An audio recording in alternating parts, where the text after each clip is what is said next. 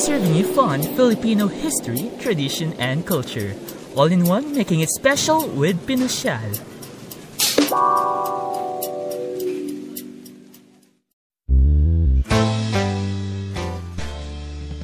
Hey listeners, welcome to Pinosyal, where you will discover Filipino culture. I'm Wes, a something-year-old student addicted to Philippine history. Make sure to follow me on my Instagram account, zling underscore shot. Salamat!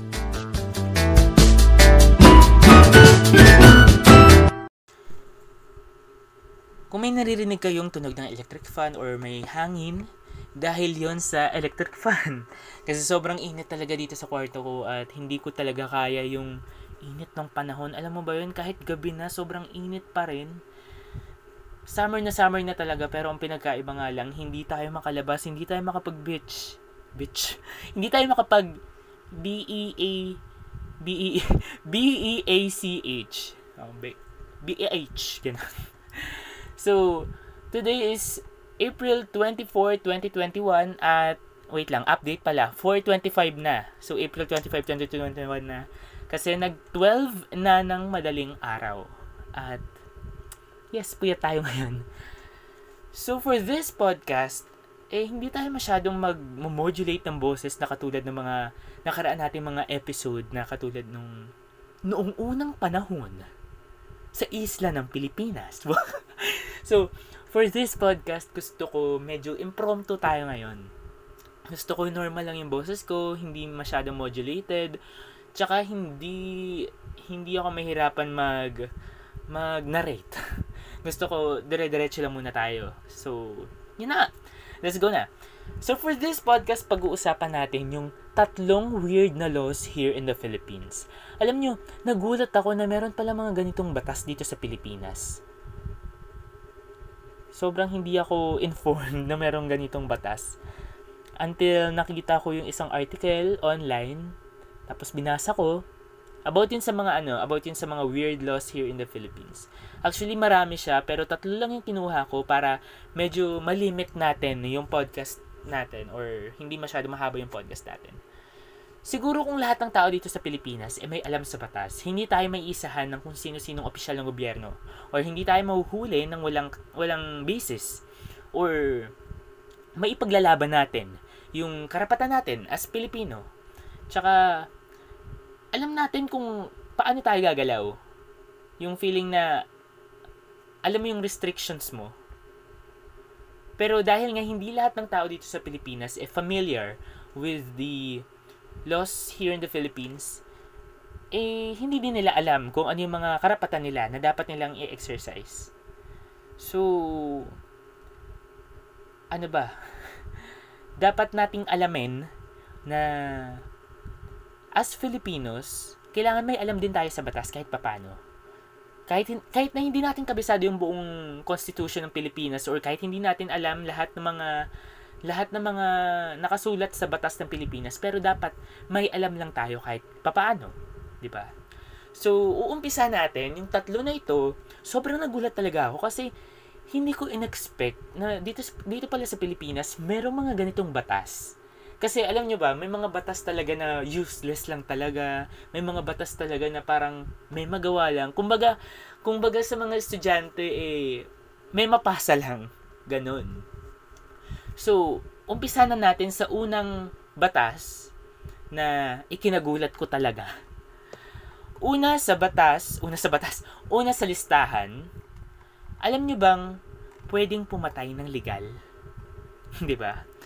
Nagulat din ako nang malaman kung pwede palang pumatay ng legal. Pero kahit ganun, eh, hindi ako papatay kasi nakakatakot naman pumatay, no? Tsaka isa pa, takot din ako sa dugo. Kaya ayaw na ayaw ko talagang masugatan or kung ano man makakita ng dugo, makakita ng inoperahan. Hirap na hirap talaga ako tignan. Like, nag, ano, nagsishiver ako doon. So, natawa ako dito sa batas na to kasi akala ko sa TV ko lang makikita na kapag nahuli niyo yung asawa niyo. Asawa ha, hindi hindi yung ano, hindi yung kinakasama, asawa talaga, yung kasado na. Pag nahuli yung nakikipagtalik sa iba, pwede niyong patayin isa sa kanila or both yung kabit tsaka yung asawa niya, pwede niya patayin. So, nakasaad yun sa batas under Article 247 of the Revised Penal Code Sabi doon, anyone who having surprised his spouse in the act of committing sexual intercourse with another person shall kill any of them or both of them in the act or immediately thereafter, or shall inflict upon them any serious physical injury, shall suffer the penalty of distiero. Distiero, yeah. So, ibig sabihin, pwede nyo silang patayin both, or pwede nyo silang saktan ng physically. Kasi, nahuli niya eh, kasado kayo eh. Meron na kayong marriage contract sa simbahan, meron din kayong marriage contract sa sa ano, sa batas. So, 'di ba? Ang pangit din naman kasi makipagtalik ka sa iba. So, yung penalty lang na pwedeng pwedeng ipataw is distiero. Ito yung bawal ka manirahan sa loob ng 25 km radius mula sa tahanan ng accused person. Kumbaga, kunwari yung partner mo ay nakipagtalik sa iba, pwede nyo silang patawan ng ganong, ano, ganong penalty. Hindi ka pwedeng lumapit sa akin, hindi ka pwedeng magpakita sa akin, or hindi ka pwedeng, hindi ka pwedeng, hindi ko pwedeng makita yung presensya mo na malapit dito. So, ganun yon Tapos, kung ikaw naman ay isang magulang, na may babaeng anak na edad 18 pababa, pwede niyong patayin yung nang-aakit sa anak niyo.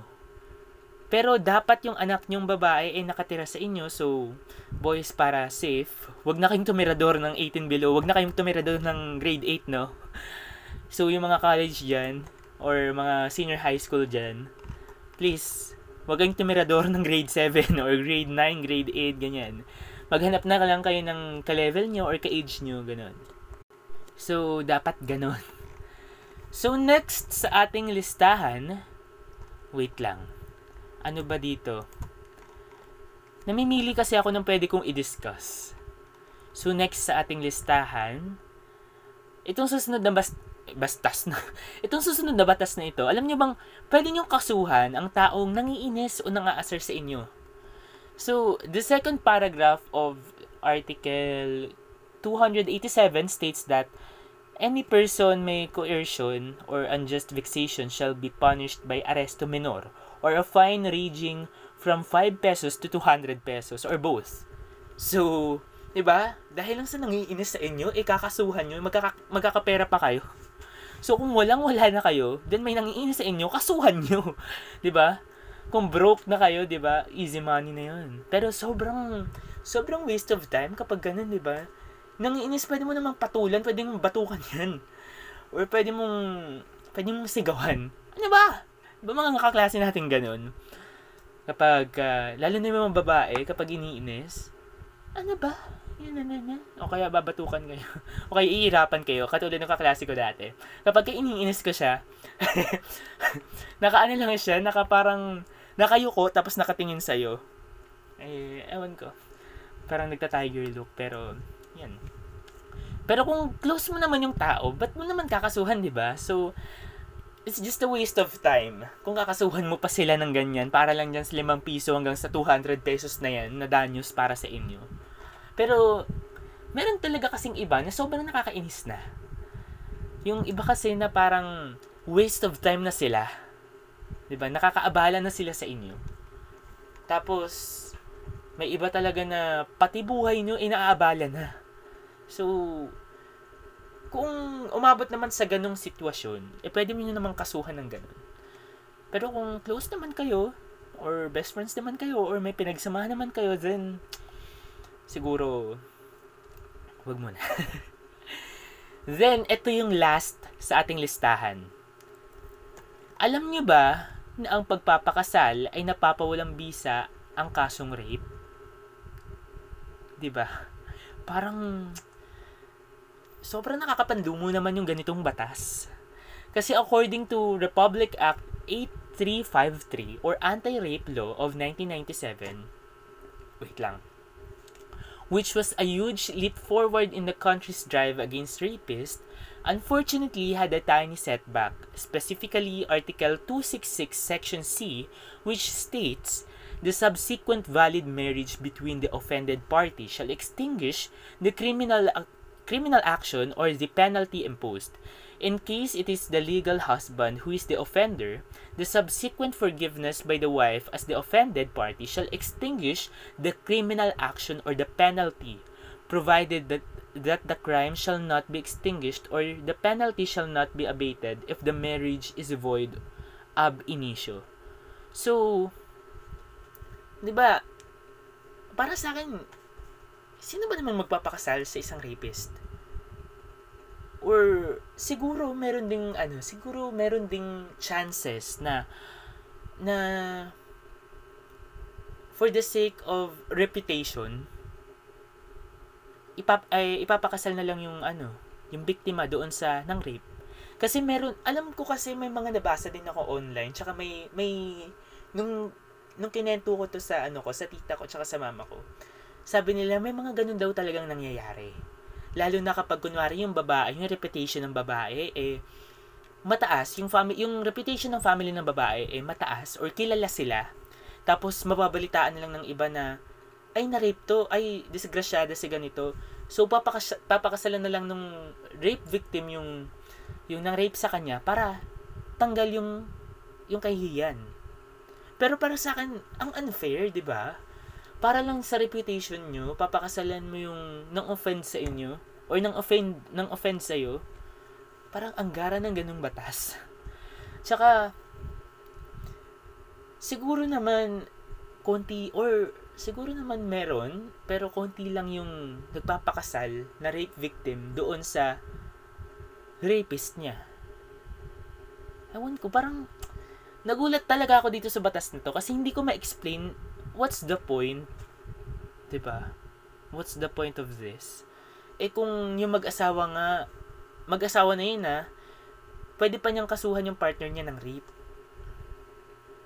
'Di ba? Parang paano yun kapag mag-asawa na sila tapos ginahasa ulit ng babae ng lalaki yung babae hindi parang pamigay na lang yun ang gara lang ng ganung batas kasi ang unfair sa side ng babae sila yung nawalan.